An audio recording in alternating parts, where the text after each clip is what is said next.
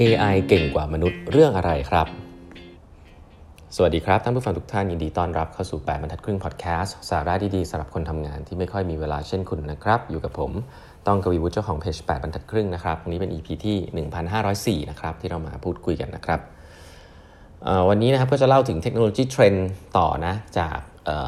ตัว article นะครับของงาน research ของ ARK Investment นะครับ Big Idea 2023 นะ ใครแล้วพูดเรื่องพวก generative AI ไปบ้างเนาะนี่ผมจะเริ่มต้นด้วยอย่างเริ่มเบสิกก่อนนะฮะ AI เนี่ยจริงๆแล้ว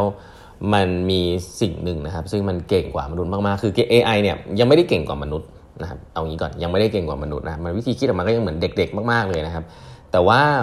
สิ่งที่มันเก่งกว่าเราแน่นอนคือการเรียนรู้นะเราลองนึกภาพดูว่าถ้ามันมีสมองกลางอยู่ทั่วโลกที่มันคอนเน็กกันเนี่ยไม่ว่า AI จะไป เรียนรู้อะไรนะครับในมุมเล็กมุมน้อยของโลก เครื่องนั้นเครื่องนี้เรียนรู้กันไปเนี่ยแล้วมันเอาเอาความรู้นี้ไปรวมกันทั้งหมด แล้วมันก็ทำให้ทุก ๆ คนดีขึ้นนะนึกภาพสมมติว่าเอาเป็นเครื่องดูดฝุ่นแล้วนึกภาพเครื่องดูดฝุ่นเซี่ยมี่นะฮะเเก็บข้อมูลบ้านทุกหลังนะครับ แล้วก็ประมวลผลว่าเอ้ยการวิ่งแบบนี้ดีกว่าอย่างนั้น เครื่องดูดฝุ่นเซี่ยมี่หนึ่งล้านเครื่องวิ่งอยู่ทั่วโลก ส่งข้อมูลไปที่ประมวลผลกลางว่า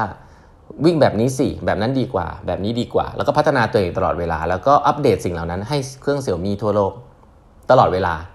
มันก็เหมือนว่าความรู้แทนที่จะเรียนได้เรียนรู้ 1 ตัว แล้วก็เรียนเรียนรู้ 1 เรื่องกลายเป็น 1 ตัวเรียนรู้ได้ 1 ล้านเรื่องภายในเวลารวดเร็ว แล้วนี้มันก็จะทับถมกันเข้าไปเรื่อยๆเป็น exponential นะครับนี่คือความน่ากลัวหนึ่งของ AI คือมันเรียนรู้ได้เร็วมากนะครับ แล้วก็ไปถึงจุดหนึ่งซึ่งเราอาจจะควบคุมไม่ได้ว่าเขาเรียนรู้เรื่องอะไรบ้างครับอย่างโดยเฉพาะที่ผมพูดไปครั้งแล้วเรื่อง neural network เนี่ย เราไม่รู้นะว่ามันเป็นเพราะอะไรหลาย ๆ ครั้งเนี่ย AI เนี่ยเวลามันประมวลผลออกมาเนี่ยหลังๆเนี่ยมันชัดเจนนะครับว่าเรารู้ว่าอ๋อมันออกมาเป็นอย่างเงี้ยแต่เราไม่รู้ว่าเพราะอะไรมันถึงออกมาเป็นแบบนี้ เพราะว่ามันซับซ้อนเกินไป neural network เนี่ยมันเหมือนสมองคนอะคือเราไม่รู้ว่าที่มาที่ไปมันเป็นยังไงนะครับรู้ what แต่ไม่รู้ why AI ยังมีปัญหานี้อยู่เยอะ explain ไม่ได้เป็นเหมือน black box นะครับเพราะฉะนั้นแล้วในอนาคตเนี่ยจาก ARK Investment เนี่ยเขาบอกชัดเจนนะว่า AI เนี่ยจะมีความสามารถในการ train ตัวเอง เร็วขึ้นมากนะครับ แล้วก็ตัวมันเองก็จะช่วยเพิ่ม productivity ของ knowledge worker เอาอย่างนี้แล้วกันนะครับเรานึกภาพ คนวาดรูปกราฟิกอาจจะลำบากแล้วนะฮะแต่คนที่ใช้รูปกราฟิก หรือคนที่วาดรูปกราฟิก แล้วก็สามารถจะมี prompt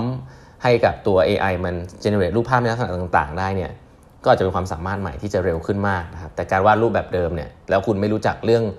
อการ prompt engineer การคุยกับ AI เนี่ย ก็จะเหนื่อยพอสมควรนะครับ คนทำคอนเทนต์ปัจจุบันนี้ก็เจอสิ่งเหล่านี้อยู่พอสมควรแล้วนะครับ อันถัดไปก็เลยเรื่องของ ad advertising นะครับ เรื่องของดิจิทัลเนี่ยแพลตฟอร์มดิจิทัลเนี่ยก็ยังมาอยู่นะครับ ในอเมริกาเนี่ยมีการพูดถึงนะครับว่าพวก connected TV cable TV เนี่ยก็เป็นสิ่งที่เติบโตพอสมควรนะครับ แล้วก็ ad โฆษณาเนี่ยก็จะไปลงใน connected TV อยู่พอสมควรทีเดียวนะครับ คือในอนาคตเนี่ย นอกเหนือจากแพลตฟอร์มอย่างมือถือแล้วเนี่ยคนก็จะกลับมาดูทีวีมากขึ้น แต่ไม่ใช่ทีวีทีวีแบบทั่วไปที่ส่งสัญญาณดาวเทียมอะไรมา แต่เป็นทีวีที่เป็นช่องเคเบิลนะครับแล้วก็การเปิดอะไรต่างๆ ดูจากทีวีเนี่ยก็จะมีมากขึ้นเรื่อยๆที่บ้านของคนนะอันนี้คือที่อเมริกาเนาะเมืองไทยอาจจะยังไม่ใช่นะครับเรื่องของ short-form video นี่คือเติบโตมากนะมีกราฟชัดเจนว่าแพลตฟอร์มอย่าง TikTok เนี่ยเติบโตรวดเร็วมากนะครับ YouTube Shorts เติบโตรวดเร็วมากนะครับ เพราะฉะนั้นแพลตฟอร์ม คนเราก็จะมี bandwidth ในการดูอะไรสั้นลงอีกนะครับ ก็เติบโตเร็วมากนะครับ เรื่องของโซเชียลมีเดียต่างๆ ก็ต้องดูดีๆ ว่าพวกนี้มีเติบโต แล้วก็อันไหนที่เป็นแพลตฟอร์มที่คนดูเยอะนะ ad ก็จะต้องเข้าเยอะ แล้วก็รายได้ก็จะมาจากตรงนั้นเยอะนะครับ เรื่องของ gaming นะครับ มีมาแน่นอนนะครับ next gen เกมนะครับที่จะเหมือนจริงมากขึ้นเรื่อยๆนะครับ พร้อมๆกับเทคโนโลยีที่ ยังไม่ได้มาทันทีนะแต่มันมาแน่นอนก็คือพวก virtual reality augmented reality ต่างๆนะครับเรื่องนี้นี่อาจจะลิงก์กับเรื่องของอตลาดเกมนะฮะแล้วก็เรื่องของโทเค็นคริปโตบล็อกเชนต่างๆ ในอนาคตที่ use case ของเกมเนี่ยยังไงก็มานะครับแค่ว่าเมื่อไหร่เท่านั้นเองนะครับเพราะฉะนั้นแล้วตลาดเกม virtual experience มาแน่นอนนะครับแพลตฟอร์มไม่แพลตฟอร์มอ่า ARK Investment เนี่ยจริงๆก็ ใน research เขาพูดชัดเจนนะเขาเชื่อในคริปโตมากนะเชื่อในบิตคอยนะครับเชื่อว่าจะกลับมาแน่นอนนะครับด้วยเหตุผลที่ว่ายังไงมันก็กลับมา เพราะว่า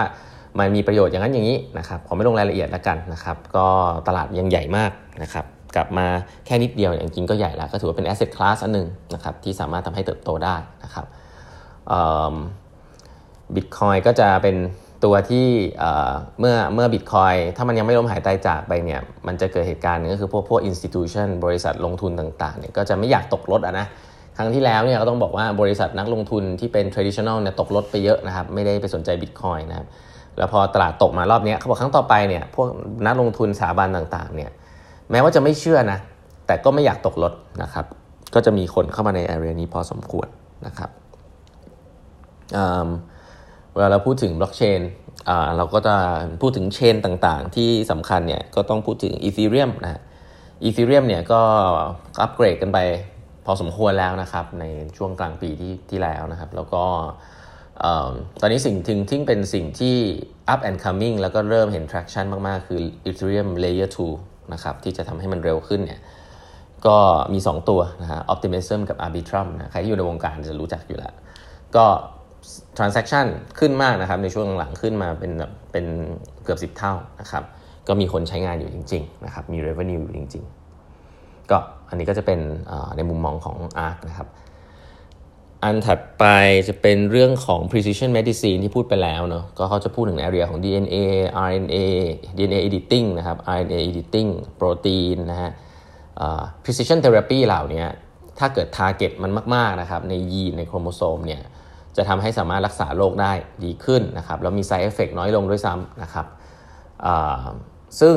สิ่งเหล่านี้ก็ด้วยโควิดที่ผ่านมาเนี่ยก็ทำให้เมื่อของสิ่งนี้สิ่งเหล่านี้เนี่ยมันเริ่มพัฒนาไปเนี่ย FDA ก็มีแนวโน้มนะฮะ Food and Drug Association เนี่ยออยนะครับในอเมริกาเนี่ยก็จะมีแนวโน้มที่จะจะ approve เร็วขึ้นนะครับเพราะว่าโควิดที่ผ่านมาสามารถทำได้ละเป็น use case หนึ่งก็ ตอนต่อไปเนี่ยการพัฒนาทางเรื่องยาเรื่องวัคซีนก็จะเร็วขึ้นนะครับ DNA RNA โปรตีนนะครับซึ่งก็จะไปแก้โรคโรคหัวใจนะโรคอัลไซเมอร์โรคมะเร็งนะครับต่างๆ เหล่านี้ก็เป็นเป็นเรื่องใหญ่นะเพราะว่าโรคเหล่านี้เนี่ยในปัจจุบันยังไม่มียารักษานะครับ แล้วก็ปัจจุบันเนี่ยยีน editing trial เนี่ยมีปริมาณเยอะขึ้นมากนะครับ เมื่อก่อนเนี่ยถือเป็นเรื่องที่ต้องห้ามแล้วก็ค่อนข้างยากพอสมควร ปัจจุบันมีคนสนใจเรื่องนี้อยู่เยอะครับยีน editing นะครับการตัดต่อยีนต่างๆ เนาะอีกเรื่องหนึ่งซึ่งมีการพูดถึงในรีเสิร์ชนี้ค่อนข้างเยอะนะฮะคือการเขาเรียกว่า autonomous taxi นะเขาพูดถึงรถที่ขับเองได้เนี่ยนี่เรื่องหนึ่งนะครับ แต่ว่ารถที่ขับเองได้ที่รวมกับ ride hailing เนี่ยก็อีกเรื่องหนึ่งคือ ก็คือเขามองว่าต่อไปในอนาคตเนี่ยเราสามารถจะขึ้นไปบนฟลีดที่มันวิ่งอยู่เป็นรถขับเองได้นะครับแล้วก็มันก็จะราคาถูกมากรถยนต์เนี่ยถ้าเกิดว่าไม่มีคนขับเนี่ยราคาจะถูกมากนะอันนี้ก็ ก็คือเรื่องของเทคโนโลยีเนาะก็หมายหมายความว่าคนที่เป็นคนขับรถก็จะตกงานอะใช้คำนี้แล้วกันนะครับ ซึ่งพอเราเป็นเรานั่งอยู่บนรถที่มันไม่มีคนขับเนี่ยถ้าเราเราไม่ได้ซีเรียสเรื่องเวลาได้ สิ่งนี้เพอๆนะครับจะด้วยราคาที่มันต่ำมากเนี่ยมันอาจจะมาทดแทนเครื่องบินนะครับเครื่องบินที่เป็นเขาเรียกว่า short haul flight คือเครื่องบินที่มันบินใกล้ๆนะฮะเขาบอกว่า autonomous taxi เนี่ยอาจจะมาแย่งงานเครื่องบินที่เป็นเครื่องบินสายการบินที่บินระยะสั้นๆนะฮะก็ แต่ว่านี้ก็คงมันยังไม่ได้เกิดชั่วข้ามคืนนะเขาก็มองว่าอีกสักประมาณ 2030 หรืออะไรแบบนี้นะครับแต่ว่าเรื่อง autonomous taxi autonomous ride hailing เกิดแน่นอนนะครับในมุมมองของตัว ARK Investment นะครับโอเค วันนี้เวลาหมดแล้วนะครับไปครั้งต่อไปมาเล่าต่อแล้วกันนะครับ มีสองสาเรื่องที่คิดว่าน่าสนใจทีเดียวนะครับ วันนี้เวลาหมดแล้วนะฮะฝากกด subscribe แปมทักครึ่ง podcast ด้วยนะครับ แล้วพบกันใหม่พรุ่งนี้นะครับ สวัสดีครับ